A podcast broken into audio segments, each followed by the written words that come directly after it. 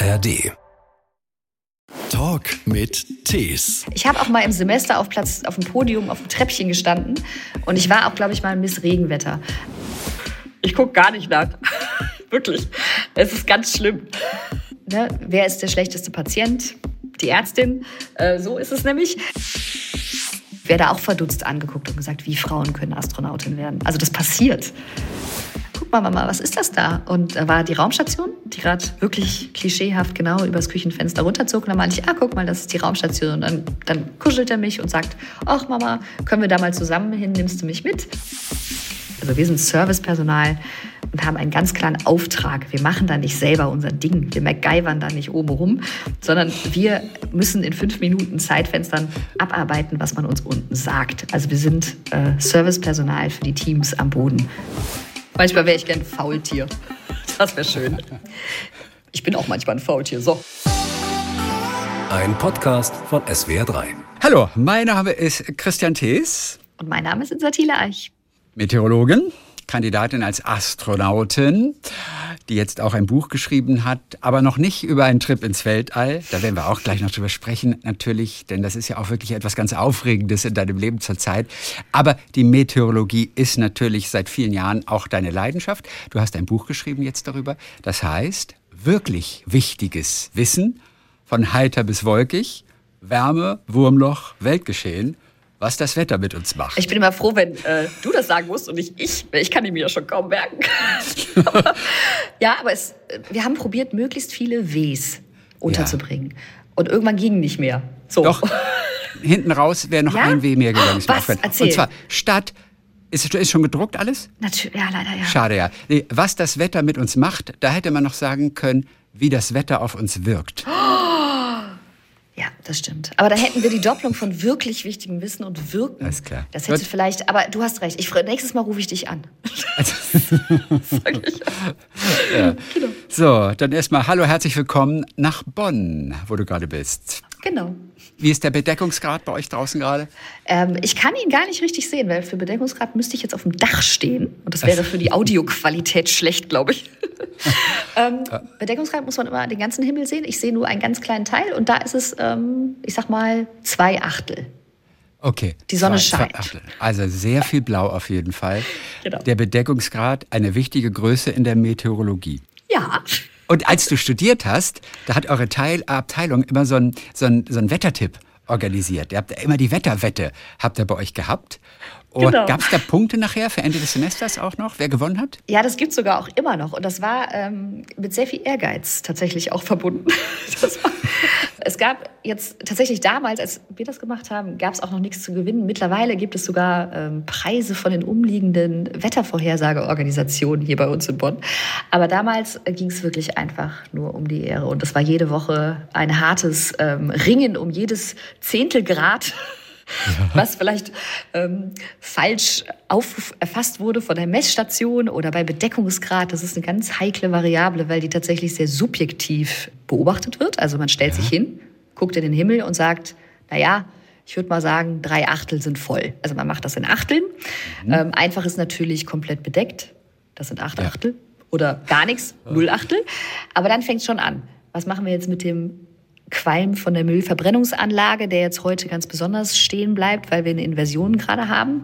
Zählen wir den jetzt ja oder nein? Und da gab es wirklich heftige Streits, äh, weil es gab am Ende Punkte und dann konnte man zum Beispiel Wettertipp-Siegerin oder auch Miss Sonnenschein oder Mr. Regenwetter werden. Und das waren schon, das, das hatte schon, hat schon was mit uns gemacht im Semester. Und es hat okay. auch Spaß gemacht. Das heißt, du musstest die vier Achtel vorhersagen oder hast du mit diesen vier Achteln die Vorhersage gemacht? Also wir haben tatsächlich, oh, jetzt muss ich mich mal richtig erinnern. Ich bin ja schon nicht mehr, nicht ja. mehr das jüngste Semester hier, aber äh, wir haben tatsächlich, wenn ich mich richtig erinnere, mussten wir immer dienstags bis zwölf oder bis, bis abends um, ich glaube bis Mitternacht oder bis zehn Uhr abends, das weiß ich gerade nicht mehr genau. Also es gibt ja immer Modellläufe in der Meteorologie, die rauskommen. Und wir durften einen Modelllauf immer noch benutzen. Und bis zum nächsten Modelllauf mussten wir aber alle die Vorhersage eingegeben haben. Und mit diesen Modellläufen und mit der Erfahrung, wie sich diese Modellläufe, die ja immer in der Wettervorhersage sind, die ja immer für Gitter. Also wir sagen ja nicht das in den Modellen das Wetter für jeden einzelnen Ort vorher, sondern immer für Gitterpunkte und für das, was dazwischen liegt in den Feldern. Und wir mussten dann immer gucken, wie übersetzt man das jetzt am besten von diesem Modelloutput auf die Stadt Bonn auf das Meteorologische Institut damals noch in Bonn-Endenich. Also das kann ja schon äh, zwei Kilometer weiter schon wieder ganz anders aussehen, weil da das weil da irgendwo ähm, eine kleine Kaltluftschneise ist oder wie auch immer. Es muss ja genau für unser Gebäude sein. Und wie macht man das? Da brauchte man auch Erfahrung zu und das mussten wir dann für die nächsten, ähm, ich glaube, zwei Tage vorhersagen für mittags um Punkt zwölf. Punkt zwölf, keine Minute später. Und das kann man echt das Wetter auf zwei Tage vorhersagen, das geht schon? Es ging zumindest damals, ähm, jetzt würde ich sagen, ähm, ich, so 80 Prozent hat man schon immer ganz gut gelegen. Es gibt ja verschiedene Variablen in der Meteorologie, also äh, Temperatur, Luftdruck, Niederschlag, um mal ein paar zu nennen, oder auch Bedeckungsgrad. Und je nach Variable geht das schon ganz gut. Also Temperatur ist relativ solide, das funktioniert ganz gut. Bei Niederschlag oder Windrichtung das ist schon ein bisschen schwieriger, weil die sich natürlich auch, ne, der Wind bläst ja nicht konstant eine Stunde aus einer Richtung, mhm. sondern ändert sich ja auch. Und da kann man schon sehr daneben liegen, wenn man jetzt ne, um eine halbe Stunde sich vertut. Yeah. Dann kann man sagen, der Wind kommt aus Westen, nur leider kam er jetzt gerade die 20 Minuten doch mehr aus Nordost. Das ist dann schlecht. Aber du warst schon ab und zu Siegerin dort. Du hast da schon auch, auch mal abgeräumt. Ich gebe zu, die Synoptik, also der Bereich der Wettervorhersage, war nicht meine Stärke in der Meteorologie. Ich war ähm, Tagessiegerin. Aber es ist das Einzige, was für uns zählt, ehrlich gesagt. Insa, wirklich toll. Es ist das Einzige, was wirklich zählt. Ich gebe es ehrlich zu. Ich glaube, also Tagessieg hatte ich öfter. Ich habe auch mal im Semester auf Platz, auf dem Podium, auf dem Treppchen gestanden. Und ich war auch, glaube ich, mal Miss Regenwetter. Aber so richtig ein Semester gewonnen habe ich nie. Da fehlten mir die synoptischen Kenntnisse. Ja. Oh, über den Regen reden wir natürlich auch noch. Aber zuerst will ich mal mit dir kurz so in die Erde gucken. Man erfährt ja doch so ein paar Sachen, die wir als äh, ganz natürlich hinnehmen, die wir eigentlich kaum beachten. Und dennoch gibt es so viele Informationen dazu, was für Bedeutung zum Beispiel die Regenwürmer haben für das Wetter. Meine, Regenwürmer sind einfach nur, wenn man so ja, das betrachtet, einfach, die sehen ja nicht besonders hübsch aus, also für die normalen Menschen. Und sie sind halt Regenwürmer. Man fragt sich nie, warum gibt es Regenwürmer und wozu sind die Regenwürmer gut? Und die haben eine echte Bedeutung fürs Wetter. Ja, das ist tatsächlich was, das habe ich selber erfahren. Da war ich ähm, schon im, also ich, war, ich steckte schon selber in der Promotion und habe als wissenschaftliche Koordinatorin an der Uni Bonn ähm, weiter arbeiten dürfen in einem großen Verbundprojekt, wo 26 Projekte zusammengearbeitet haben, um die Wettervorhersage zu verbessern. 26 Projekte, a jeweils auch wieder zwei bis vier Personen, also eine richtig große Gruppe von Menschen und aus ganz vielen verschiedenen Disziplinen, unter anderem eben auch Menschen, die geguckt haben, was passiert mit Wasser, wenn es im Boden versickert. Das ist jetzt nicht klassische Meteorologie, ne? das ist ein anderes Fachgebiet, aber es hat natürlich, äh, da die, der Boden natürlich an die Atmosphäre angrenzt, hat es natürlich in irgendeiner Form miteinander zu tun. Soweit war ich auch schon klar. Und dann fiel das Wort Rainworm und ich war so, hä, wie jetzt Regenwurm? Weil, also, ich meine, er heißt immerhin schon Regenwurm und da gibt's ja auch, warum kommen die nach oben, wenn es regnet? Da gibt's ja auch äh, verschiedene Gründe für. Aber ich war jetzt so, was hat das denn jetzt wirklich genau mit der, also mit dem Wetter selbst? Wie, wie soll das denn jetzt funktionieren? Das hat mich selber total überrascht weil ich einfach auch selber noch nie drüber nachgedacht hatte. Aber es ist eigentlich relativ einfach, wenn man sich das vorstellt. Wir haben einen Wasserkreislauf, den kennen wir, glaube ich, auch alle noch aus der Schule. Also wir haben eine Wolke, irgendwann sammeln mhm. sich da die Wassertröpfchen an, sind so groß, dass sie als Regen zu Boden fallen. Was passiert jetzt mit dem Wasser? Entweder geht es auf, ähm, fällt es auf Pflanzen oder auf Bäume oder auf ein Hausdach und wird so abgeleitet oder es fällt auf den Boden. Und wenn man sich jetzt zum Beispiel mal so einen Kaffeefilter vorstellt, mit Kaffee, Pulver drin und man gießt da das Wasser rein, wie wenn man das jetzt auf den Boden gießen würde. Dann versickert das ja ganz langsam und idealerweise gleichmäßig, ohne Channeling, ähm, ja. nach unten in die Tasse oder in die Kaffeekanne. Und das ist das, wie man vielleicht jetzt auch denken würde, wie es auch beim Boden passiert. Ne? Man gießt das Wasser in Form von Regen oben drauf und das versickert schön gleichmäßig überall nach unten in den Boden. Absolut. Aber so ist es ja auch, ne? So ist es tatsächlich, genau. Wenn du jetzt, äh, falls du auch einen Kaffeefilter zu Hause hast, kannst du das morgen mal ausprobieren oder auch heute noch. Dann mal in den Kaffeesack oder in das Pulver Löcher reinbohren. mit so einem Stift einfach oder mit dem Finger ein paar große Löcher reinmachen und dann mal Wasser drauf gießen. Und dann verhält sich das Ganze nämlich ganz anders. Das Wasser wird sich sofort den Weg durch diese großen Öffnungen suchen und nicht mehr durch den gemütlich langsam durch äh, dieses Kaffee, durch den Kaffeesatz im Filter fließen, sondern wird einfach möglichst schnell das ist nämlich immer das Ziel, möglichst schnell nach unten kommen, möglichst wenig Widerstand und dann nutzt es diese großen Poren. Und genauso ist es eben auch im Boden. Und wir haben ganz viele Poren im Boden durch zum Beispiel Tiere und ganz besonders eben auch durch Regenwürmer. Und das in einem Wettermodell wiederzuspiegeln, in einem Modell, wo ich auch so ein bisschen darauf angewiesen bin zu verstehen, wo geht denn mein Wasser hin? Das ich jetzt hier in meinem Wettermodell habe oder auch in meinem Klimamodell zum Beispiel auch. Ich habe jetzt hier ein Wettermodell. Regen verstehe ich schon. Der kommt, der bildet sich und dann fällt er. Aber wo geht er hin? Und wie schnell und wie transportiert er sich weg? Wenn man jetzt auf einer Regenwurmskala ist, das ist schon gar nicht mehr so einfach. Aber sehr wichtig. Wir werden sie auf jeden Fall mit anderen Augen betrachten. Und ist man, ist man jetzt definitiv sicher, warum sie bei Regen nach oben kommen? Gibt es dann die definitive Erklärung? Ich habe es tatsächlich, als ich das geschrieben habe, habe ich nachgeschaut. Ähm, und es gab verschiedene Gründe. Da gibt's ähm, zum, also es, ich glaube, man ist sich nicht einig. Ich habe zwei verschiedene Theorien gefunden. Ich konnte aber leider nicht erkennen, welcher in der Wissenschaftswelt mehr äh, Vertrauen geschenkt wird. Es gibt einmal, dass sich das dieses Geräusch von Regen so anhört, wie wenn ein Feind, ein natürlicher Fressfeind des Regenwurms kommt. Also zum Beispiel ein Maulwurf. Aber andere meinten dann, na ja, also der Regenwurm bewegt sich halt einfach viel besser fort, wenn der Boden feucht ist.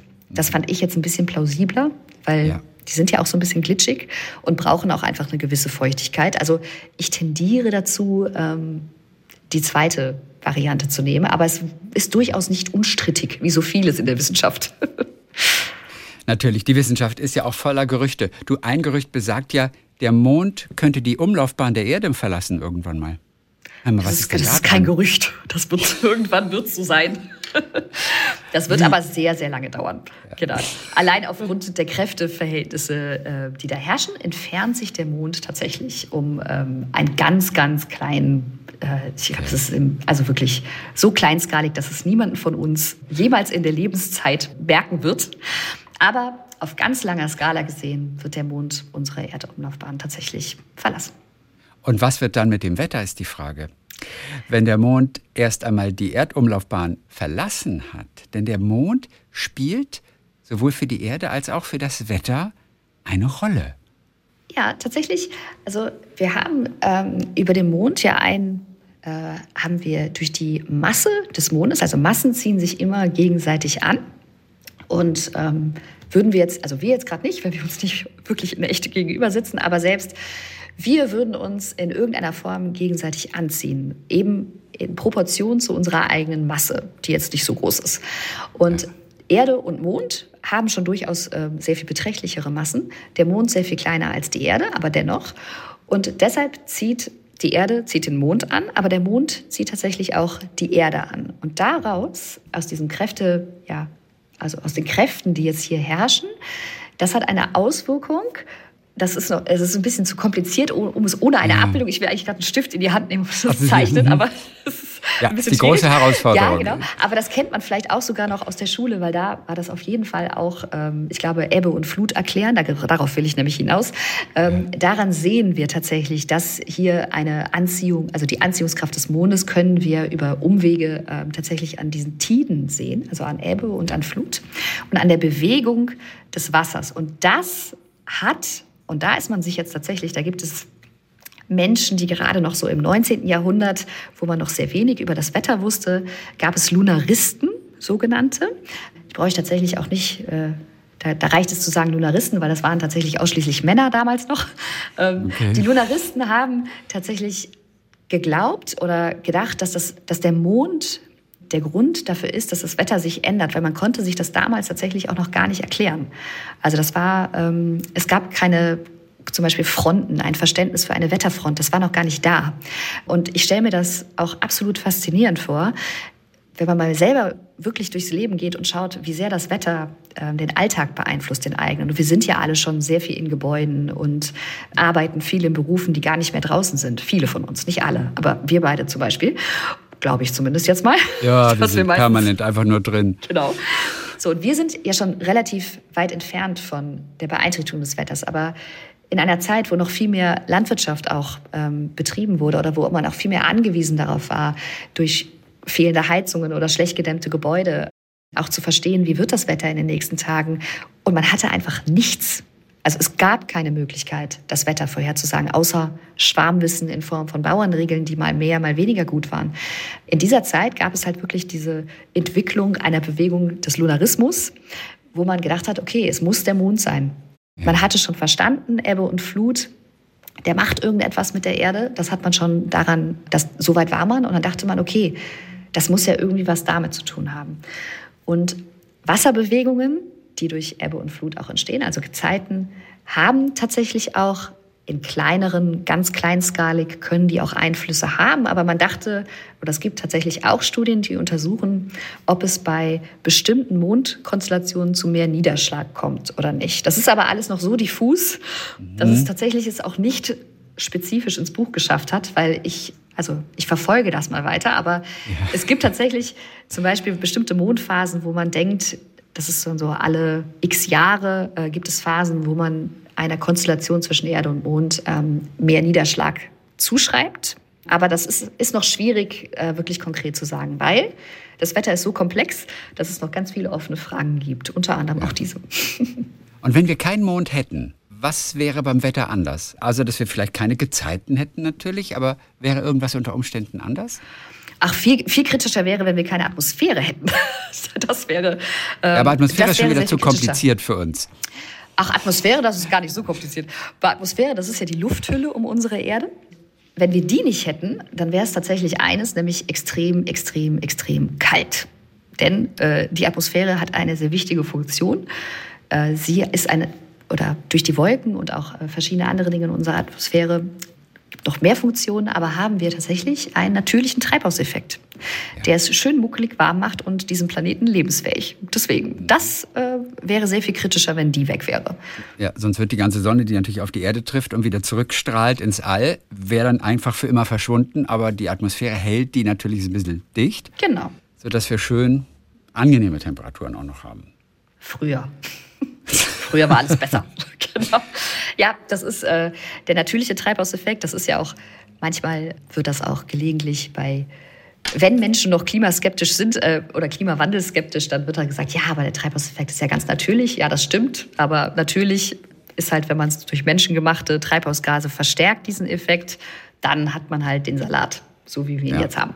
Die Atmosphäre ist auf jeden Fall ein chaotisches System, das sehr empfindlich reagiert auf kleinste Änderungen. Das macht ja auch Wettervorhersage dann äh, so wahnsinnig schwer. Du forschst schon lange an den Grundlagen an der Uni Bonn für eine, eine bessere Wetter- und auch Klimavorhersage. Was hat sich da eigentlich in den letzten fünf Jahren zum Beispiel getan in Sachen Wettervorhersage? Was gibt es da für Entwicklungen in Sachen Akkuratsein? Es ist immer die, äh, das Akkuratsein und das Präzise, das ist immer das, wenn man erzählt, dass man Meteorologin ist. Und tatsächlich, ich bin ja, also ich bin selbst mehr in der Klimaforschung aktiv. Also mein Forschungsgebiet ist äh, in den letzten Jahren eher der Fokus auf Gesundheit und Klimawandel und die Auswirkungen, wie sich das entwickeln wird im Zuge des menschengemachten Klimawandels. Was erwartet uns da? Das ist mehr mein Fokusgebiet tatsächlich gerade. Wir haben in der Meteorologie ganz viele verschiedene, unter anderem eben auch aber auch die Synoptik und eben die Wettervorhersage. Und egal was man macht, sobald man sagt, man, hat, man macht was mit Wetter, dann kommt sofort immer, ja, letzte Woche, letzte Woche. Da hat, war euer Radar wieder kaputt und die Vorhersage hat nicht gestimmt und ich bin nass geworden, als ich mit dem Fahrrad nach Hause gefahren bin. So. Als ob ich persönlich dafür gesorgt hätte, die Wolke genau dann zu öffnen, als, das, äh, als der Heimweg angegangen wurde. Tatsächlich, wo gerade sehr viel auch dran gearbeitet wird, aber das ist nur, also wir sind einfach so, so, so viele weltweit, dass es da jetzt schwer ist, genau die eine äh, Priorität herauszusuchen. Aber ein Bereich ist tatsächlich dieses Nowcasting, heißt das. Mhm. Da geht es wirklich darum, wir sind schon ganz gut auch in dem Bereich so für morgen oder für übermorgen. Da gibt es schon sehr präzise Vorhersagemöglichkeiten, weil, um das von eingangs nochmal aufzugreifen, also dieses Modell, da kann man sich jetzt vielleicht mal, das ist natürlich jetzt sehr subjektiv, aber ich erzähle mal von mir zu Hause. Also ich wohne zu Hause Ähm, ich wohne in Königswinter und ich wohne in Königswinter an einem Ort, wo, wenn ich um die letzte Kurve biege, um zu meinem Haus zu kommen, dann wenn ich lange genug warte, dann äh, sinkt automatisch die Temperatur an meinem Auto zum Beispiel oder an meinem Fahrrad, wenn es ein Thermometer hätte. Ähm, die Temperatur sinkt sofort ab, weil wir sehr nah an einem Naturschutzgebiet wohnen und da so eine Kaltluftschneise ist, die aus dem Wald herauskommt. So, diese Kaltschneise ist nicht sehr lang. Man merkt es wirklich deutlich. Also wir haben wirklich Leute, die gezielt bei uns unten dann stehen bleiben, um sich zu unterhalten im Sommer, wenn es heiß ist. Weil es bei uns wirklich um einige Grad kälter ist als in einer Nachbarstraße. Das ist in einem Wettermodell wie äh, in einem globalen Wettermodell, wo das Wetter der ganzen Erde Ne, deutsche oder europäische Wettermodelle haben natürlich über Europa eine bessere Auflösung. Aber da ist jetzt nicht äh, insertile Eis, Kaltluftschneise unten am Haus aufgelöst. Das ist das, was ich damit sagen möchte. Ja. Du könntest dir dein eigenes Wetter genau für diesen Quadratmeter machen. Nee, du könntest machen, es schon. Weder machen noch vorhersagen könnte ich das. Nee, ähm, das wäre weit außerhalb meiner Kapazitäten oder auch außerhalb der Sinnhaftigkeit. Äh, aber das zeigt nur so ein bisschen, wie schwierig, also wir, bei der Wettervorhersage rechnen wir für Gebiete. Und diese Gebiete rechnen wir dann wieder runter auf noch kleinere Gebiete. Und dann macht man für wichtige Punkte dann auch wieder ja. Berechnungen. Und diese ganzen Prozesse, die zu optimieren, das ist, der große, das ist das große Ziel. Gleichzeitig auch Verständnis zu gewinnen. Und dann aber auch, und das ist auch eine ganz wichtige Komponente in der Wettervorhersage, um etwas vorhersagen zu können, muss ich auch erstmal wissen, wie das Wetter jetzt gerade auch ist. Und das ist auch sehr spannend. Ein, das macht man sich vielleicht auch gar nicht so unbedingt klar, dass ähm, Thermometer, das kennt man vielleicht auch aus dem Physikunterricht, die können auch Fehler haben. Also wenn ich mit einem Thermometer messe und ich halte das Thermometer in der Hand, dann wird es durch meine Körperwärme automatisch ein falsches Ergebnis abgeben. Also ich muss da schon konstante Bedingungen für machen, um das auch vergleichen zu können. Ähm, dass wenn du jetzt die Temperatur bei dir misst und ich bei mir, dass wir wirklich sagen können, okay, das ist unter ähnlichen Bedingungen, sodass wir diese Werte vergleichen können. Und trotzdem wird das Thermometer immer noch einen Messfehler haben und eine Ungenauigkeit.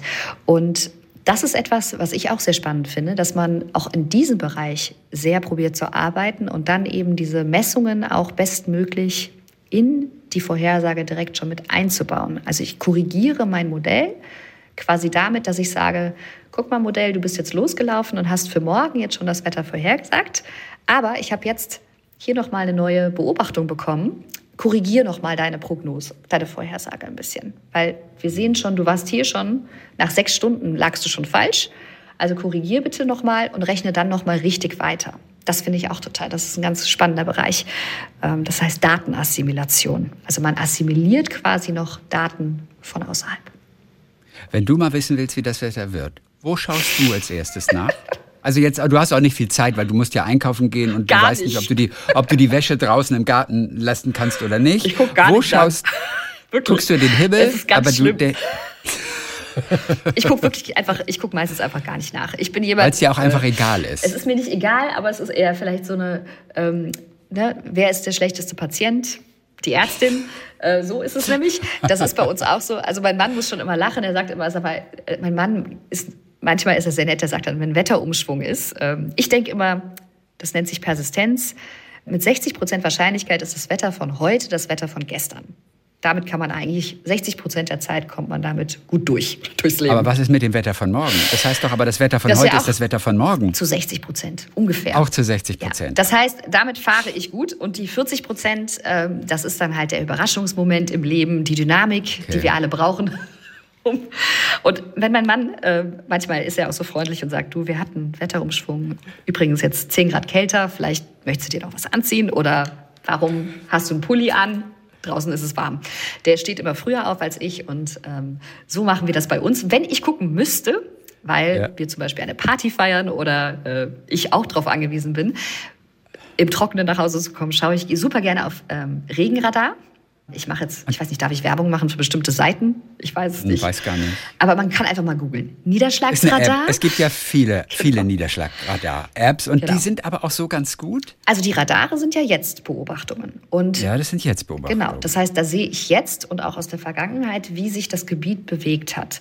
Und da, wenn man das, wenn man sich die Mühe macht, das mache ich viel. Zum Beispiel bei uns waren die Kinder aus dem Kindergarten waren im Wald Und dann kriegen wir Anrufe und es heißt, oh, da kommen jetzt Gewitter und ähm, ihr müsst alle die Kinder aus dem Wald abholen. Und da, in solchen Momenten, weil wir direkt daneben wohnen und wir oft gucken, gucken wir dann rein und sagen tatsächlich, Moment, wartet mal, wir schauen einmal kurz nach, das zieht vorbei.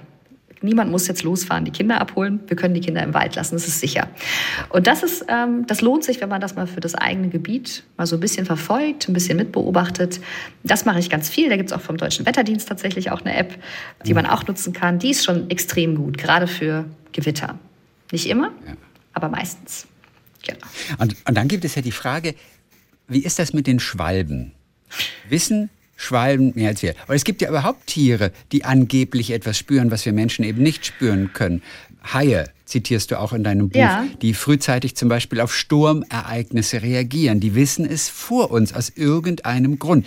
Neulich habe ich auch von Elefanten irgendetwas gehört, dass die Elefanten schon irgendwas spüren. Ich weiß nur nicht mehr genau, was es war. Aber was ist mit Tieren? Haben die einen siebten oder achten Sinn fürs Wetter? Wärst du gern ein Tier? Manchmal wäre ich gern ein Faultier. Das wäre schön. ähm, ich bin auch manchmal ein Faultier, so. Aber so. tatsächlich, was bei Tieren, also da gibt es auch ganz viele spannende Projekte. Das, das war das Schöne tatsächlich bei äh, diesem Buch für mich selbst, dass ich die Zeit hatte oder mal den Auftrag hatte, ähm, in so Bereiche reinzugehen, die mir sonst gar nicht so im Meteorologiealltag unterkommen. Aber es gibt ein Riesenverbundprojekt auch, ähm, das heißt Icarus. Und da arbeiten auch äh, deutsche WissenschaftlerInnen mit und die sind tatsächlich versehen die Tiere mit, mit Peilsendern und koppeln das an Wetterdaten. Also um zu verstehen, ändern die Tiere irgendwie jetzt ihr Verhalten ähm, reaktiv oder sogar proaktiv. Also, ja, wissen Sie es vorher schon. Genau. Und Nicht, das, dass Sie auf das Wetter reagieren, sondern dass Sie es vorhersehen. Genau. Und das finde ich total spannend, ähm, wo man schon, ich glaube, so wie ich das jetzt als, äh, ich, es ist ja nicht mein Fachgebiet, aber was ich verstanden habe, ist, dass ähm, seismologisch, also aus Erdbewegungen, das könnte bei den mhm. Elefanten nämlich das sein, wenn das vielleicht, vielleicht klingt. Ich, ich weiß gerade nicht, was du bei den Elefanten gesehen hattest, aber ich hatte tatsächlich. Weiß es auch nicht. Ja, also mhm. viele Tiere reagieren schon auf leichte seismologische oder auf Bewegungen im Erdboden, schon bevor wir das merken. Weil, also ja. Aber die könnten wir messen, wir Menschen doch eigentlich. Wir könnten die messen, aber vielleicht ist es tatsächlich so, dass man, also früher, als wir noch viel mehr draußen im, ich, ich, möchte jetzt nicht das romantisieren, also im Einklang mit der Natur. aber, ja, aber es war doch so. Es war doch so. es war doch so. Eigentlich schon. genau. Als wir noch mehr vielleicht den Elementen ausgesetzt waren. Vielleicht ist das die nüchterne äh, Beschreibung. Ja. Da konnten auch wir vielleicht viel mehr noch ähm, Ableitungen daraus treffen, weil wir halt einfach darauf angewiesen waren. Das ist ja auch ja. die Bauernregeln, vorhin schon ein bisschen angerissen, die sind ja nicht komplett ausgedacht und falsch. Da sind ja durchaus sehr valide ähm, Elemente mit drin, die einem wichtige Hinweise geben, wie das Wetter wird, wenn man eben keine App hat. Und also einige kann man schon ernst nehmen. Man kann durchaus Bauern einige ernst nehmen, genau. Und Was ist deine liebste Bauernregel? ich bin aus dem Ruhrgebiet, äh, ich bin, Ruhrgebiet, Entschuldigung, ich bin aus dem Rheinland. Kräht der Hahn auf dem Mist, ändert sich das Wetter oder es bleibt, wie es ist. das ist meine Liebste. Das, das, das stimmt. So schön. Ähm, das ist so schön, ja. Ich kenne nur eine auf Englisch, witzigerweise. Ja, welche denn?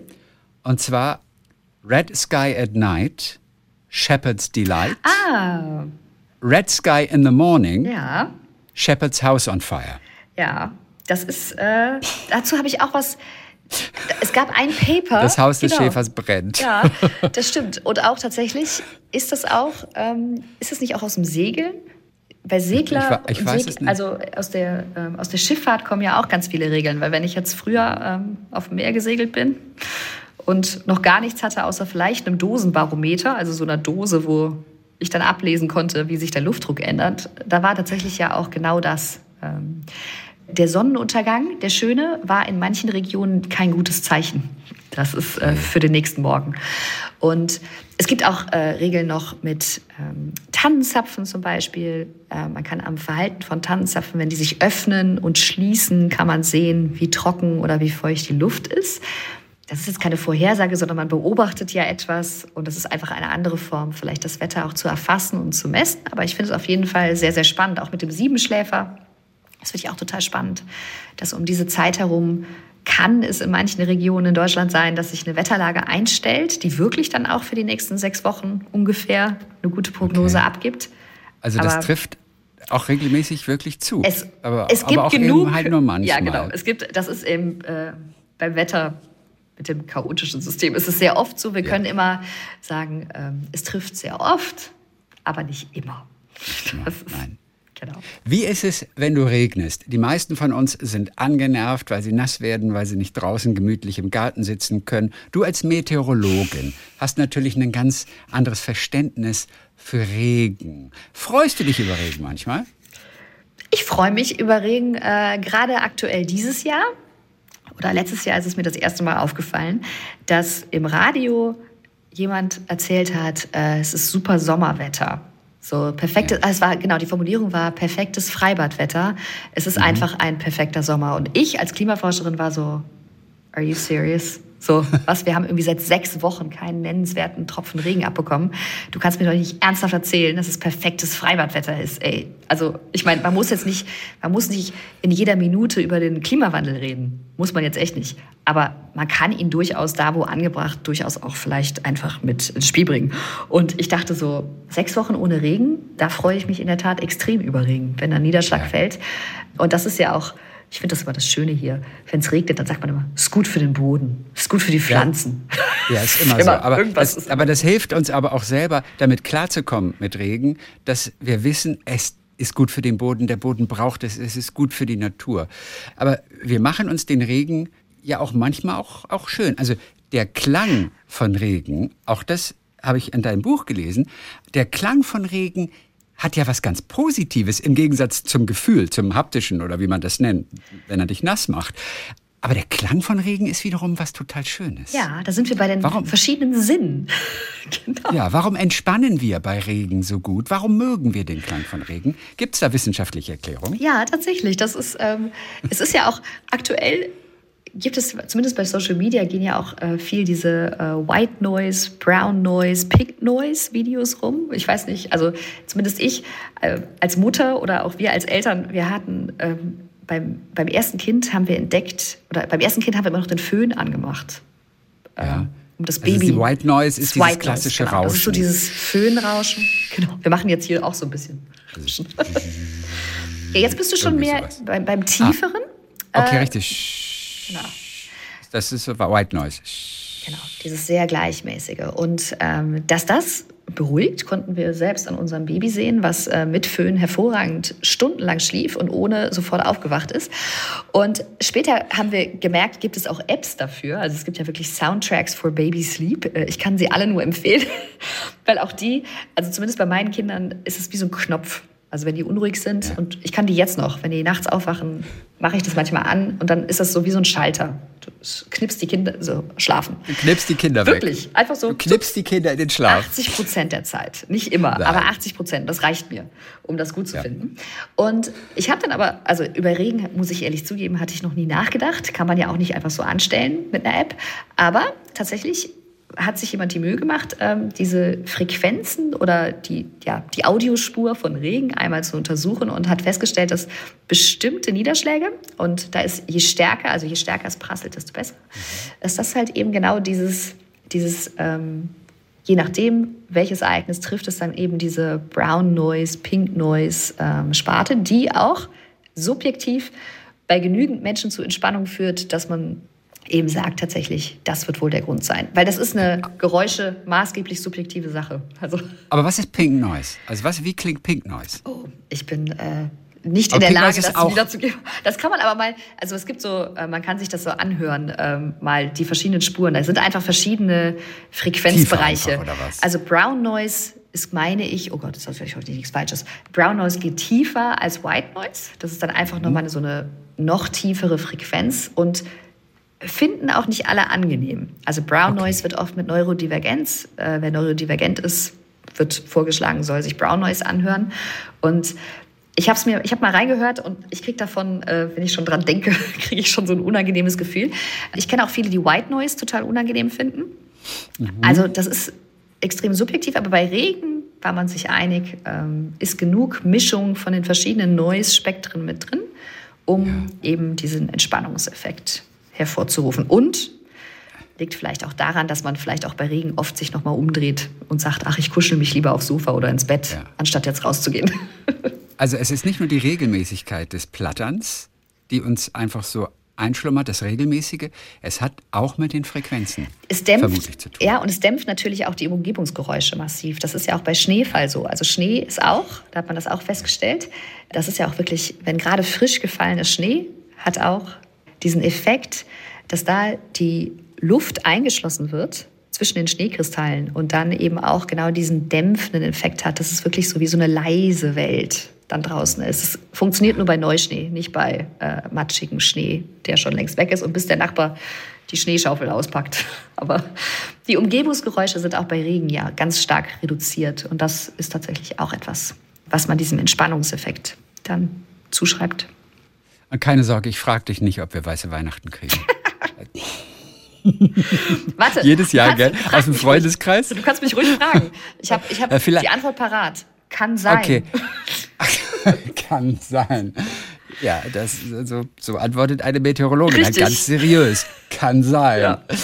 Oh Gott. Unwahrscheinlich, glaube ich. Wo, bist, wo sitzt du? Du sitzt in Baden-Baden. Wir sind in Baden-Baden. Baden-Baden. Wie ist es bei euch so? Äh, zwei von zehn oder Naja, sechs von zehn? also an, Weihnachten glaube ich selten, Genau. obwohl ich bin immer im Norden. An, an Weihnachten bin ich in der Regel in Lübeck und da ist eigentlich nie Nee. ähm, weiße Weihnacht. Manchmal vorher, manchmal ein bisschen nachher, meistens nicht. Hier im Schwarzwald natürlich rauf, kriegst du ein bisschen Schnee, aber letztes Jahr war dünn. Letztes Jahr war wenig Letztes Jahr Schnee. war da nicht in Hamburg Schnee an Weihnachten?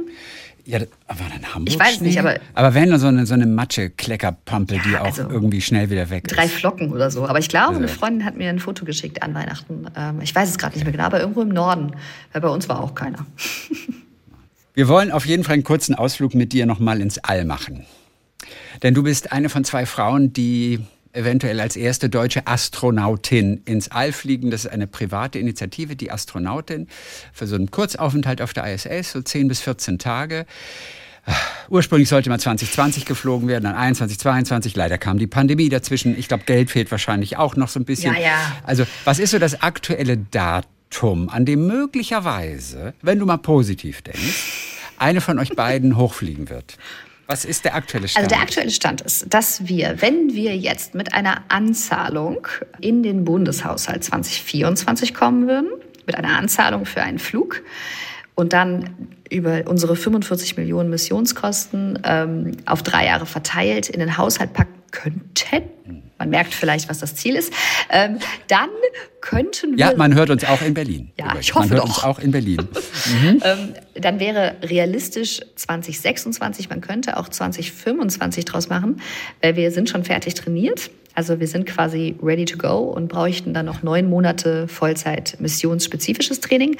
Aber das soll natürlich auch gut vorbereitet sein und dann wären anderthalb Jahre, wäre so das, was wir gerne hätten. Und dann wären wir bei 2026. Ja, Dann ähm, seid ihr vielleicht eher auf der ISS als die andere Mission auf dem Mond, möglicherweise. Ja, also vielleicht auch, das ist vielleicht auch ganz gut für den Vergleich, weil 45 Millionen zu Recht ist äh, viel Geld, das hört sich immer nach viel an. Wir haben gerade 1,4, also wir gleich Deutschland, 1,4 Milliarden bereitgestellt, um potenziell einen der zwei Astronauten, die wir gerade ähm, aus Deutschland haben, auf den Mond zu schicken. Und das ist durchaus gerade auch so ein bisschen mit der Grund, warum wir denken, ähm, es wäre auch schön, wenn man noch mal vielleicht nach zwölf Männern äh, auch die erste Astronautin schicken kann. Wir haben jetzt auch zwei Kolleginnen noch bei der ESA, die jetzt da auf der, äh, in der Reserve sind. Die trainieren nicht, aber die sind, falls einer der zwei Herren in Rente geht oder gesundheitlich ausscheidet, können die auch anfangen zu trainieren. Also wir sind schon vier geworden, zwei davon fertig trainiert. Und es gibt ja auch noch die zwei, die ebenfalls schon trainiert haben in den 80ern. Also wir sind zu sechst und hoffen, dass jetzt mal eine vielleicht irgendwann auch mal fliegt. Du wusstest auf jeden Fall schon sehr früh in deinem Leben, dass du Astronautin werden wolltest. Einfach nur, weil dein Vater selbst Astronaut war und der war selber oben auf der ISS, nee, auf der ISS, die gab es damals noch nicht. Der war mit der Space Shuttle tatsächlich oben, mit der Mission 99, glaube ich. Genau. Und äh, weil, hat dich das da schon fasziniert oder hattest du es vorher schon, den Wunsch sogar? Nee, ich muss es leider zugeben. Es ist so ein bisschen. Ähm, Oh. Ich bin einfach, also ich hatte das riesengroße Glück, dass, also mein Vater ist selbst Physiker auch und konnte auch meine Meteorologie-Vordiplomsfragen übrigens. Das war Tickchen deprimierend, weil ich hatte so viel dafür gelernt und ich hatte, ich war stolz, ich hatte eins minus oder irgendwie so. Und dann hat er mich gefragt, was wurdest du denn gefragt? Dann habe ich ihm die ganzen Fragen gesagt und er hat jede beantworten können. Und ich war echt so, na toll. Aber egal. Also er ist auf jeden Fall auch sehr begeisterter Naturwissenschaftler und sehr interessiert auch und hat schon früh so diese Faszination für das Universum, Interaktion Mensch-Umwelt, kam auch ganz stark durch meine Mutter. Das sind so Grundsteine, die habe ich einfach mitbekommen als Kind, was ja auch schon ein Riesengeschenk ist. Und er hat dann in den, also 88 wurde er ausgewählt, zusammen mit äh, vier anderen zwei anderen Männern und zwei Frauen noch, um als Astronaut zu trainieren für die D2-Mission damals hieß die und mhm. ist dann später, das ist also deswegen das Wichtigste, was ich gelernt habe aus dieser Zeit, ist, dass man bei der Raumfahrt mit ganz anderen Zeitskalen rechnet. Also diese 2020, man muss natürlich nach außen ein Datum kommunizieren, das ist mir vollkommen klar, aber also zehn bis zwölf Jahre ist so der Schnitt, okay. den man wartet. Und ähm, da, ich bin da sehr entspannt, weil mein Vater ist 88 ausgewählt worden und 2000 geflogen. Das sind so die normalen Durststrecken, die man in der mhm. Raumfahrt eben so hinlegt. Und natürlich habe ich aber auch als Kind, hatten wir quasi einen ja, Platz in der ersten Reihe zu seinen Trainings, zu Raketenstarts, zu Shuttle-Launches, zu seinen... Also auch Cape Canaveral und so, genau. ganze Familie rübergeflogen. Ja. Oder habt Mit dem oder Auto gefahren. Meine Mutter ist immer, ich weiß gar nicht, also äh, tiefster Respekt an meine Mutter, die mit den vier Kindern dann immer mit dem Auto zweieinhalb Tage dahin gefahren ist und meistens noch Freundinnen oder Freunde von uns mitgenommen hat. Äh, und dann so ein Roadtrip ans Cape und dann meistens sind die Dinger nicht gestartet, weil irgendwas kaputt war und dann sind wir unverrichtete Dinge wieder zurück. Oder weil das Wetter zu schlecht vorhergesagt auch das, wurde. Auch das, ja. äh, das ist auch ganz wichtig für die Raumfahrt. Und ja. das ist tatsächlich etwas, wenn man das mitbekommt als Kind. Also meine Geschwister würden auch alle sofort in die Raumfahrt gehen und ähm, sind auch alle teilweise in Bereichen, die mit Luft- und Raumfahrt zu tun haben. Und das prägt einfach extrem. Und ich dachte immer, wenn es sich mal ergibt, dass man sich bewerben kann, dann mhm. würde ich mir das durchaus mal angucken. Und das ja. war dann 2016 soweit. Ja. Für dich ist es natürlich normal gewesen, Vater ist Astronaut und fliegt vielleicht ins Weltall, trotzdem etwas so Spezielles. Inwiefern hat dir das auch als Kind dann vielleicht auch in dem Moment vorm Raketenstart auch Angst gemacht ein bisschen?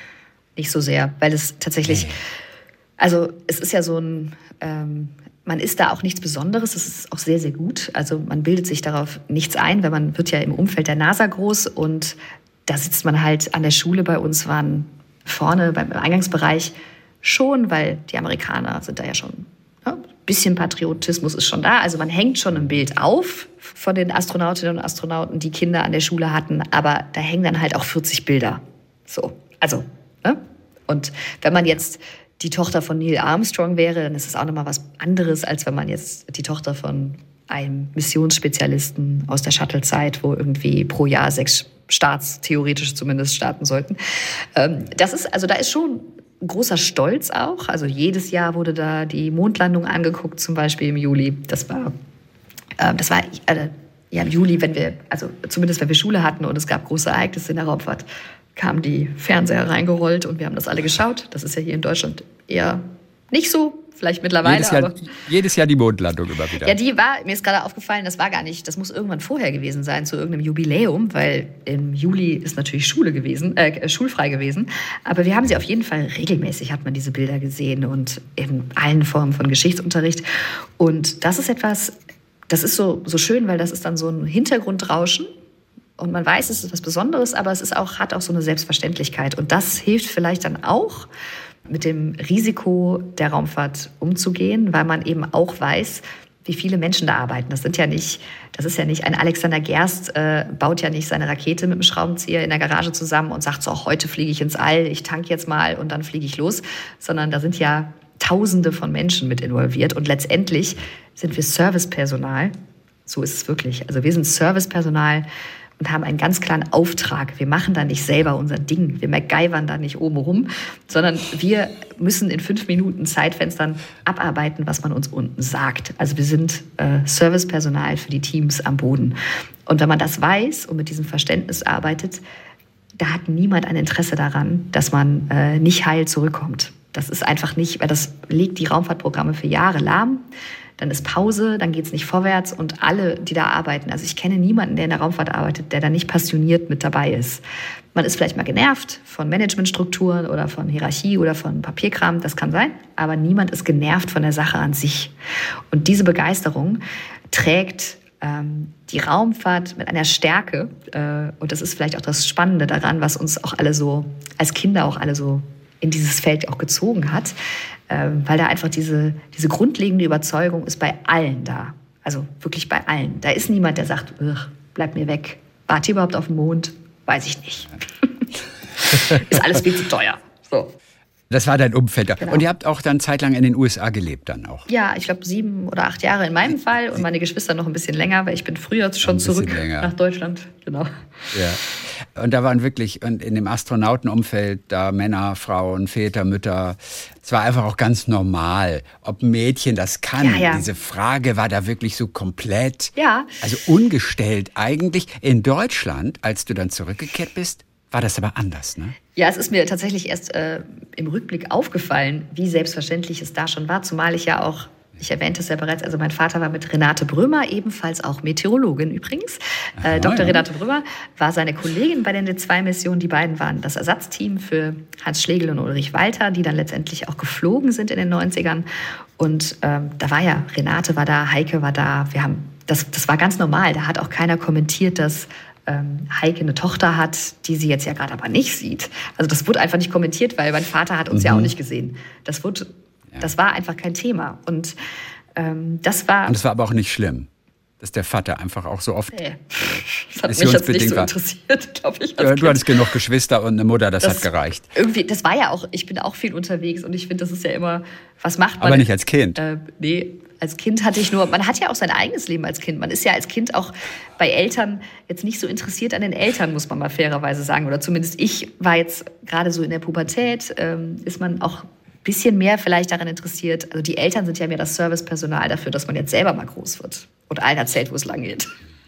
Also man ist ja gar nicht so, zumindest meine Kinder sind jetzt auch nicht so, dass sie, ähm, ich glaube, die, die wissen so ganz grob, was ich mache. Und wenn ich einen TikTok einen TikTok-Kanal mache, dann wissen die das. Aber was ich jetzt hier so alt, im Alltag als Meteorologin mache, das ist so, ja. keine Ahnung, interessiert mich. Ab aber solltest du mal zehn Tage lang auf der ISS sein, dann werden sie schon fragen, irgendwann beim Mittagessen, wo ist Mama eigentlich? ja, dass ich viel weg bin, das wissen die schon auch. Das ist äh, ja, durchaus natürlich. gelegentlich auch mal Thema, aber da ist, ja, bei der Raumstation, das ist schon auch, ich will das jetzt nicht ganz runterreden, mein Sohn hat letztens, äh, gerade, ich glaube, das war vor, vorgestern, hat er aus dem Fenster geguckt und gesagt, ähm, guck mal, Mama, was ist das da? Und da war die Raumstation, die gerade wirklich klischeehaft genau übers Küchenfenster runterzog. Und dann meinte ich, ah, guck mal, das ist die Raumstation. Und dann, dann kuschelt er mich und sagt, ach Mama, können wir da mal zusammen hin, nimmst du mich mit? Und dann redet er da schon drüber. Also der ist, äh, wird jetzt fünf demnächst. Und das ist schon schön. Also die wissen, da ist schon auch so eine Besonderheit, aber auch Selbstverständlichkeit. Auch das ist so da auch gemischt. Und vielleicht auch dazu nochmal, das ist halt etwas, was ich in Deutschland gemerkt habe, dass diese Selbstverständlichkeit ähm, bei Frauen, gerade im MINT-Bereich und gerade halt leider eben auch in der Raumfahrt, die fehlt halt noch absolut. Ähm, ich war selbst überrascht, als ich die Ausschreibung gesehen habe, da stand die erste deutsche Frau, obwohl ich es ja wusste. Also ich wusste es, ja. aber ich war selber überrascht und stutzig und war erstmal so, wie jetzt erste deutsche Frau 2016, 2017. Und Renate ja Brunner war nicht oben. Nee, die, ähm, die, die, musste auf der Erde bleiben. Die war nur Ersatz und dann. Ja, die sind, äh, es gab fünf und ähm, zwei Männer durften zuerst fliegen und dann, ähm, weil es dauert ja auch alles lange in der Raumfahrt, mein Vater hat das ausgesessen. Der hat 90er ähm, bis, also wie gesagt, 88 bis 2000 und ich habe die Hintergrundinfo von äh, den beiden, warum sie nicht geflogen sind, oder zumindest von der einen. Wir haben uns letztens darüber unterhalten und da sind auch durchaus strukturelle Gründe, woran das dann liegt, äh, dass man dann nicht, also es liegt nicht an den Frauen selbst, dass sie nicht geflogen sind. Das kann man schon ganz klar sagen. Und das ist das, was so schade ist, dass, ähm, dass es einfach, ja, wenn man dann doch merkt, es ist eben keine Selbstverständlichkeit als Frau. Ich werde auch verdutzt angeguckt und gesagt, wie Frauen können Astronautin werden. Also das passiert. Also selbst das heute. Ist, ja, und das ist so, auf einer Luft- und Raumfahrtmesse ist mir das passiert. Dann kam ich da hin und dann sagte einer zu mir, ein Mitarbeiter sagt so, hä, wie, ich wusste gar nicht, dass Frauen auch Astronautin sind. Das sagt er so. Und ich meine, das ist ja ehrlich, Aber es ist auch erschreckend, wie wenig das selbstverständlich ist. Und ja. wenn man dann noch Mutter ist, dann wird es noch ein bisschen schwieriger, weil dann immer die, Fra also die Frage, ja, aber wo sind da deine Kinder? Oder das ist ja total lang, zwei Wochen, wo ich mir denke, puh, also Alexander Gerst, der sechs Monate da oben rumhampelt, ähm, ja. ich weiß gar nicht, ob ihm die Frage gestellt wird, ob er Kinder hat oder so. Weiß ich ja. gar nicht. Und trotzdem kann man das mit den Kindern, und du hast, glaube ich, vier Kinder, kann man natürlich noch. jetzt nicht so einfach bei noch fünf Kinder, ist fünftes unterwegs? Ja, ich habe ich hab festgestellt, ähm, ich bin ein sehr traditionsgeladener Mensch. Ich habe festgestellt, bei den diversen Büchern, die ich in meinem Leben schon schreiben durfte, sind auch äh, Kinderbücher zur Raumfahrt dabei, war ich irgendwie immer schwanger. Jetzt okay. auch. Das ist eine Tradition, die sollte ich mal irgendwann brechen. Okay, wie war denn ja. das, das allererste Mal? Also du warst schon beim Programm Die Astronautin wurdest aber schwanger. Ja. Das macht einen natürlich dann für so einen Einsatz erstmal so einen Tick unflexibler für gewisse Zeit. Wie viel Sorge hattest du bei diesem ersten Mal? Das könnte ein Problem werden. Ja, das beschreibt vielleicht einfach so ein bisschen die, die grundlegende Problematik der ganzen Sache. Ist, das ist ja, äh, also dass ich, wenn ich Mutter werden möchte, habe ich keine Wahl. Also ich kann ja nicht zu meiner Chefin gehen und sagen, äh, so funktioniert es ja auch nicht mit dem Kinderkriegen. Ich kann ja nicht sagen, so übrigens, ähm, ich würde dann jetzt in zwei Wochen schwanger werden, dann wäre ich rechnerisch gesehen, habe ich an dem Tag die Geburt, alles wird super, ich bin dann und dann wieder da. Das heißt, man bringt so eine riesen Dynamik, nenne ich es mal. Unsicherheit könnte man es nennen, wenn man das negativ nennen möchte. Man bringt so eine Dynamik in die Sache, die alle haben. Also auch Männer werden mal krank oder haben Bandscheibenvorfälle oder bekommen schlimme Krankheiten, die sie monatelang berufsunfähig machen. Aber das ist nicht so präsent. Ich habe das gesehen, als ich Personalverantwortung bekommen habe, dass Männer sind wirklich, also die haben wirklich, da fällt einer beim Skifahren hin, reißt sich den Darm ein und ist sechs Monate von der Bildfläche verschwunden. Da sagt keiner was. Bei der Frau, die vier Monate die Führungsposition verlässt, ist das ein Riesendrama. Und ich denke mir so, warte mal, irgendwie ist das komisch. Ähm, und das ist sowas, Natürlich, das war ganz, ganz schlimm, für, oder nicht schlimm, ganz, ganz schlimm ist jetzt übertrieben, aber es war schon schwierig für mich, weil ich hatte, also wir hatten damals zwei Kinder und wollten gerne noch, also hätten uns gefreut, wenn uns noch eines mehr geschenkt würde. Und das ist ja auch alles nicht, ähm, nicht auf Knopfdruck und geht auch nicht immer einfach und reibungslos von sich, ohne jetzt hier zu tief zu gehen. Aber war es schon so, dass wir den Wunsch hatten. Und ich dachte, wenn ich jetzt in 20 Jahren da sitze und zurückgucke und sage, okay, ich bin ausgeschieden aus dem Programm, weil ich schwanger war, was ich gar nicht dachte, aber es könnte natürlich sein, dass, es, dass ich mir selber damit jetzt die Chancen verbaue. Was finde ich schlimmer? Da zu sitzen und zu sagen, ich habe deshalb auf Kind 3 auf diesen Wunsch verzichtet oder dass ich nicht geflogen bin. Und dann haben wir halt gesagt, okay, wir machen jetzt mal, wir gucken mal, was passiert. Blindflug. Wir machen jetzt mal so und äh, schauen einfach, was passiert. Und wir kriegen das schon hin. Und dann wurde uns dieses äh, Glück nochmal nach ein paar Monaten geschenkt. Und ich habe es dann nach sehr viel Bauchkrummeln, äh, wir haben es lange nicht erzählt und nach sehr viel Bauchkrummeln schon relativ spät erst dann auch der Chefin gesagt und gesagt, du, ja. Claudia, ich bin schwanger. Und die war die erste, die erste wirklich, die sich total gefreut hat. Die hat sich so gefreut, weil sie gesagt hat, danke. Also sie hat sich hinterher auch nochmal bedankt und hat gesagt, danke, weil das Schlimmste wäre ja, also sie hatte immer Angst, dass wir deshalb äh, Familienplanung zurückstellen, weil sie uns dieses Raumfahrtprogramm jetzt äh, ins Leben gerufen hat, dass wir deshalb mhm. und ihr das zum Vorwurf machen hinterher. Und weil ihr sehr viele von außerhalb das tatsächlich aktiv zum Vorwurf gemacht haben. Also sie hat Schreiben, wo drin steht, wie unverantwortlich sie ist, weil sie hier zwei Frauen so eine Möhre hinhält und ähm, das also ganz ganz schlimm und sie war so danke weil ihr du zeigst quasi dass du selber das das lässt sich vereinen wir sind die waren maximal flexibel es war für mich doof weil ich meinen Tauchschein nicht machen konnte. Und den musste ich dann im Winter machen. Das ist aber dann mein okay. persönliches Pech, dass ich dann im Winter im See tauchen muss. Das ist halt einfach nur Ach, kalt. Ja, okay. Genau. Weil, aber mit Neoprenanzug. Ja, aber es ist trotzdem arschkalt. Also okay. hier an dem, im Gesicht ist es äh, dennoch kalt. Und ich musste halt dann im Tauch, also den Tauchschein im Winter machen, aber ansonsten hatte ich wirklich, ich habe halt gesagt, was ich brauche und dann Vorschläge gemacht, wie es gut gehen kann. Und dann war das mhm. niemals ein Problem. Und es gab durchaus Hindernisse. Und es war auch herausfordernd und anstrengend, das mit den Kindern immer zu machen. Aber ja. es ging halt. Und das war sehr schön. Was waren die Hindernisse? Ach. Also, wo wahrscheinlich die Familie flexibel sein also musste. Wie sahen die aus? Äh, besonders schön oder denke ich auch jetzt noch, ich muss mir mal dringend meinen Blumenstrauß kaufen dafür. Also ich habe schon mehrfach gemacht und mich mehrfach schon bedankt. Aber also das Krasseste war, dass wir im Februar, mein Sohn ist im Oktober geboren, äh, Kind drei, und dann war das Baby war also vier Monate alt und ich habe noch gestillt. Und wir hatten ein Training auf, ähm, ich sage jetzt mal den Namen nicht, aber auf einem Gelände, was sehr weitläufig war, auf einem Firmengelände. Und wir hatten ein Training und Kinder unter zwölf durften nicht auf dieses Gelände. Und dann dachten wir, das ist ja kein Problem, ist ein Baby, was sich gar nicht bewegen kann, offensichtlich, mitzunehmen zum Stillen. Und es waren genug Leute im Team, die sich um ihn hätten kümmern können. Und ja. ich hätte dann einfach in der Pause gestillt. Wir reden von einem einfach, Training, eine Woche Training. Training, Höhlentraining, Tauchtraining. Es war ein äh, praktisches Training, wo wir Experimente, äh, so, wir haben Experimente einstudiert und Prozeduren auf der Raumstation. Wissenschaftliche, Wissenschaftliche Sachen. Sachen. genau. Ja. Also, und auch dazu körperliche Trainings, aber das war alles von unserer Seite aus kein Problem. Aber dieses Gelände, auf dem wir waren, verbot halt eben den Zutritt für Kinder unter zwölf. Und dann haben wir gesagt, ja, aber die Frau stillt und das Baby bewegt sich nicht. Es kann nichts kaputt machen. Wir schwören.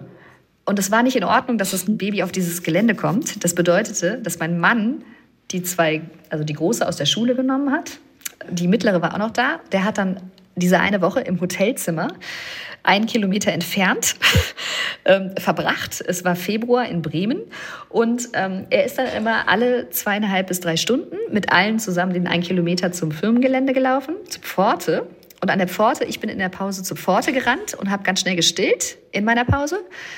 Und dann ist er wieder zurückgegangen. Und das hat sich in regelmäßigen Abständen wiederholt. Das war das ähm, tatsächlich, wenn man mal drüber nachdenkt, ist es schon ein bisschen krass, weil wir hätten es auch anders machen können. Wir hätten ihn einfach mit reinnehmen können. Aber die Regel war die Regel. Und da hat mein Mann natürlich extrem viel abgefangen. Weil das war schon, also immer mit drei Kindern, schön ein Kilometer dahin und dann wieder ein Kilometer zurück. Das war schon sehr, ähm, ja, es, es erforderte viel Ruhe und stoisches Spazierengehen durch Bremens schönes Wetter. Da ist ja so ein simulierter Raketenstart eigentlich ein Kinderspiel dagegen, oder? Also fast ein entspannendes Kinderspiel. Ja, für mich ist das Training dagegen entspannt. also, also du, du, du findest das Training auch richtig ich gut. Also schön. Also das Training bringt richtig Spaß alles. Oder was bringt keinen Spaß? Was ist so hart und anstrengend, dass es auch mal keinen Spaß bringt? Tatsächlich, also die Trainings, wirklich das reine Training an sich selbst, das ist ähm, das ist so toll, das machen zu dürfen, weil es genau das ist. Man wird aus dem Alltag rausgenommen. Zum Beispiel beim mhm. Höhlentraining 2021, äh, es war Corona, es war Pandemie, wir hatten schon wieder irgendeinen Lockdown und dann ist man eine Woche in der Höhle. Einfach weg. Man ist in einer komplett anderen Welt. Man taucht in eine äh, total faszinierende neue äh, Sphäre ein. Also ich war zwar mal in Höhlen, aber halt nie über Nacht. Und das jetzt mal eine Woche am Stück mit Menschen, die das wirklich auch mit einer großen Leidenschaft auch machen. Das ist ja immer das Tolle, dass wir ja. da mit Menschen unterwegs sind, die auch sehr fasziniert sind von dem, was sie tun. Und wir haben in der Höhle wissen. Aber das ist auch anstrengend in der Höhle, muss ja, man sagen. Man geht in eine Höhle, um psychischen Druck aufzubauen und zu gucken, wie sich potenzielle AstronautInnen da äh, verhalten, Unter was sie anderem. ertragen können. Genau, also, also es geht darum, um verschiedene Dinge, aber in der Höhle hat man sehr gut diese Kombination von einmal psychischer Isolation, also das Dunkle, Ne? Es ist die ganze Zeit dunkel, außer ich habe meine Lampe an und aber auch die Sicherheit, die notwendig ist, weil ich kann nicht mit einer Lampe in die Höhle gehen. Ich muss immer eine zweite Lampe äh, haben. Wir haben jedes Mal, bevor wir unser Lager verlassen haben, haben wir jedes Mal alle einen Batteriecheck durchgeführt, damit keiner obwohl wir ja mehrere waren, damit niemand ohne einer zweiten Lampe plötzlich dasteht, weil das einfach fatal ist, wenn man in der Höhle im Dunkeln plötzlich steht und verloren ist. Es geht ganz stark um Sicherheit. Es war eine Wasserhöhle, das heißt, wir hatten konstante 9 Grad mit Bach, der ebenfalls 9 Grad hat.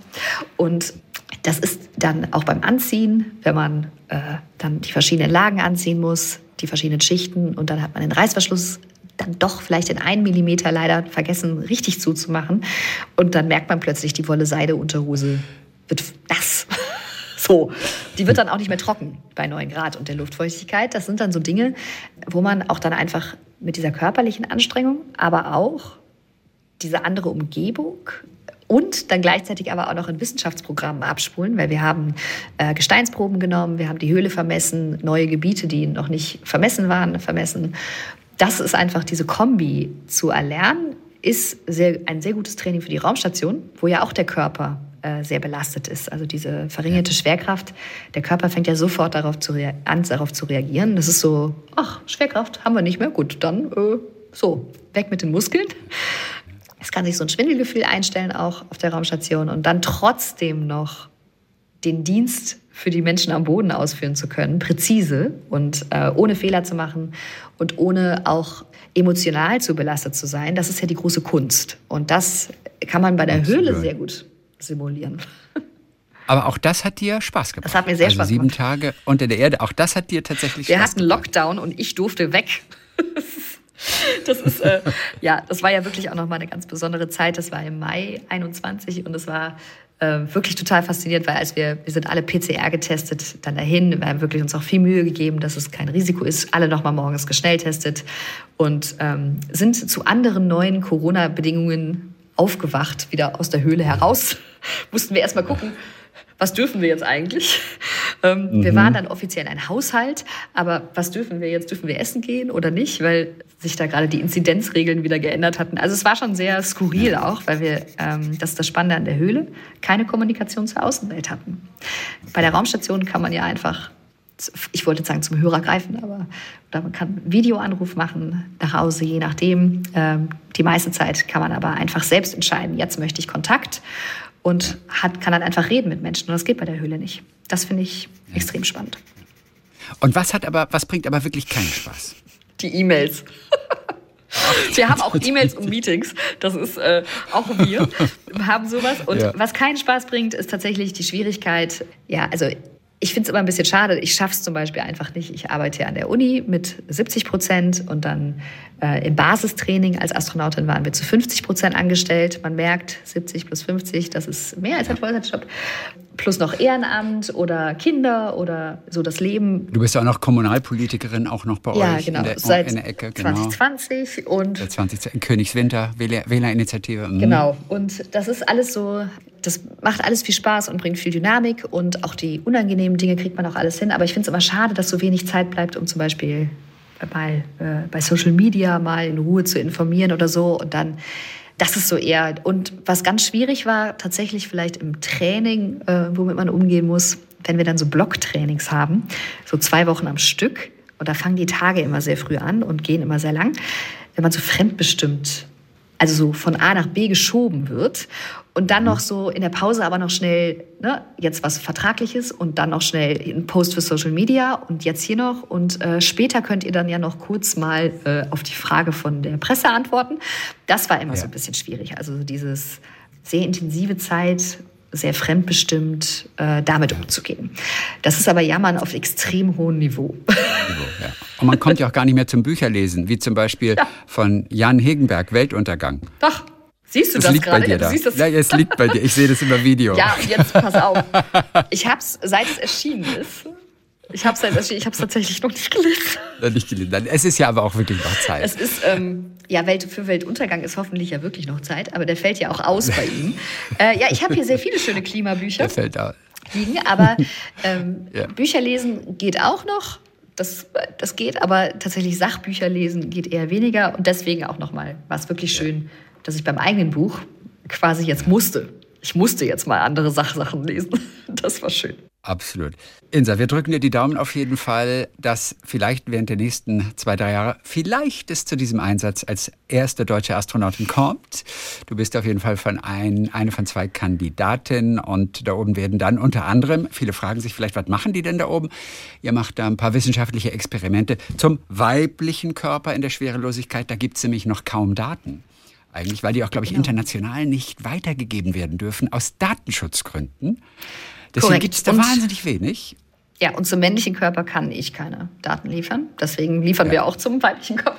Ja. Weil das ist nämlich auch aber ähm, tatsächlich ist es so, dass es gibt noch keine Daten oder wenig Daten. Ähm, genau aus dem Grund, dass da der Austausch halt sehr schwierig ist, weil man es sehr schwer anonymisieren kann, weil ne, man ja. weiß ja, wer oben war und bei nur knapp 600 Leuten äh, ist es jetzt auch nicht so schwer, wenn man mal guckt, wer ist es denn jetzt genau. Ja. Deshalb wird das nicht getauscht und tatsächlich ist das etwas, was ja auch, ich werfe es mal nur als Stichwort rein, also Gender Health Gap ist ja auf der Erde durchaus jetzt auch schon ein Thema und wird schon angegangen, aber das ist halt im All noch mal viel krasser, weil einfach, man weiß es gar nicht. Und es, was ich immer so, ähm, ich habe immer so ein Fragezeichen, weil ich denke, das ist ja immer so, als ob wir jetzt nur für Frauen jetzt dann auch mal Forschung machen. Aber das stimmt überhaupt nicht, sondern wir machen das ja für Menschen im Allgemeinen, weil aus diesem Unterschied, den biologischen Unterschieden, und da gibt es ja auch nicht nur, äh, also aus den biologischen Unterschieden von Menschen leiten wir wieder Erkenntnisse ab, die für alle relevant sind. Also wenn man dann plötzlich versteht, ach, das ist aber bei Männern und bei Frauen äh, jetzt ganz anders oder läuft ganz unterschiedlich ab, ist das immer auch ein Erkenntnisgewinn, der auch wieder Männern zugutekommt. Ja. Und das ist etwas, ähm, das wollte ich einfach nur an der Stelle noch mal betonen. Also es geht jetzt hier nicht nur darum, irgendwie äh, jetzt dann auch mal den Frauen, ähm, dass man da auch mal jetzt Daten gewinnt, sondern einfach grundsätzlich um den Verständnisgewinn ja. zum menschlichen Körper aller Geschlechter bestmöglich. Und dazu gehört aber halt dann auch, dass man möglichst vielfältig überhaupt erstmal die Proben nimmt. Ja, ja, klar. Und das ist halt gerade noch Baustelle. Und sag einen kurzen Satz. Was weiß man jetzt schon, inwiefern ein männlicher und ein weiblicher Körper anders reagiert, oben in der Schwerelosigkeit? Bei der Sehkraft. Bei der ähm, Sehkraft. Genau, bei Männern beobachtet man da ein, so ungefähr bei 30 Prozent der Männer hat man jetzt in den letzten Jahren bemerkt, dass ein statistisch signifikanter äh, eine, ja, eine Verschlechterung der Sehkraft eintritt. Und das ist natürlich jetzt mit Blick auf Mars, eine Mission, die zwei Jahre dann dauert, hochgradig problematisch, wenn nach einem Jahr schon die Sehkraft echt in einem Bereich ist, der dann schon grenzwertig ist. Da muss man überlegen, wie geht man damit um. Äh, man braucht einen Optiker oben dann. Ja, es gibt auch schon, es gibt tatsächlich echt, es ist echt sehr, also ich war echt beeindruckt, was die schon an optischen Messinstrumenten auf der Raumstation oben haben. Und die wendet man dann an sich selber an, um den Sehnerv zu untersuchen und wie der sich bei verringerter Schwerkraft verhält und entwickelt und abbaut. Das ist auch eines unserer Experimente. Das ist etwas, bei Frauen hat man das ganz lange gar nicht beobachten können, obwohl genug Frauen oben waren. Also man hätte es bemerken müssen. Jetzt wurde mir gerade berichtet, hat man tatsächlich das jetzt auch bei ein oder zwei Frauen mittlerweile sogar auch festgestellt. Aber das ist immer noch ein sehr viel kleinerer Teil, als ähm, es sein müsste. Und das ist zum Beispiel genau so was, was ich meine. Also man weiß weder bei den Männern noch bei den Frauen, woher das kommt. Man hat verschiedene Erklärungsansätze, aber man weiß es nicht. Und das ist jetzt etwas, da müsste man natürlich nachschauen, weil jetzt zu sagen, ja gut, dann schicken wir nur Frauen ins All, könnte man auch machen. Ja. Würde auch noch Sauerstoff sparen und Essen. die brauchen weniger Sauerstoff. Ja, und brauchen. weniger äh, und verstoffwechseln Kalorien besser und, ja. oder nicht Kalorien, aber verstoffwechseln besser. Und deswegen, also tatsächlich rein ressourcentechnisch müsste man nur Frauen schicken, aber das ist ja keine Lösung. Nein. Und deshalb ist das eine Sache, wo man schon mal forschen könnte. Wir verfolgen das Ganze weiter und sind gespannt, ob und wann es dann Wirklichkeit wird. Die erste deutsche Astronautin dort oben dann auf der ISS im Weltall. Insa Thiele-Eich, Meteorologin, die jetzt auch ein Buch geschrieben hat und einfach das Wetter mal so ein bisschen erklärt hat, alles, was so wichtig ist. Wirklich wichtiges Wissen heißt das. Ich mache den ganzen Namen nochmal, wie am Anfang. Bitte. Von heiter bis wolkig in Klammern Untertitel Wärme, Wurmloch, Weltgeschehen, Doppelpunkt, was das Wetter mit uns macht. und da steht dann auch zum Beispiel drin, dass ein Regentropfen, so wie er überall dargestellt wird, gar nicht existiert im echten Leben. Es gibt gar keine Tropfenform bei Regentropfen. Nee. Einfach, so. ich sage einfach nur Nein. genau. Ja, die haben alles Richtig. Mögliche. Die sind vor allem rund teilweise oder einfach so völlig zerdehnt. Aber diese Tropfenform, wo kommt denn das her? Wer hat sich das als erstes ausgedacht? Das ist eine sehr gute Frage. Ich weiß gar nicht, vielleicht vom universellen Zeichen. Das, das habe ich gar nicht drinstehen. Das muss dann im Band 2.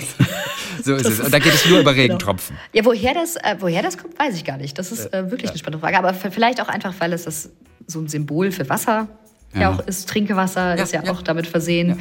Also, ähm, aber es ist falsch. Sich, es ist grundlegend falsch. Ja, mein Favorit ist ja die Burgerform. Die heißt auch so. Die, also Burger die Burgertropfenform. Also so ein bisschen so breit gedrückt, wie so ein bisschen so in die Breite ja. gequetschter, runder Kreis, ne? Ja, wie so ein Burgerbrötchen. Das ist ein Burgerbrötchen. Insa, Thiele, Eich. Insa, Dankeschön für heute. Es hat richtig, richtig Spaß gemacht. Mir auch. Ich danke herzlich. Bis die Tage wieder. Bis dann. Tschüss. Talk mit Tees.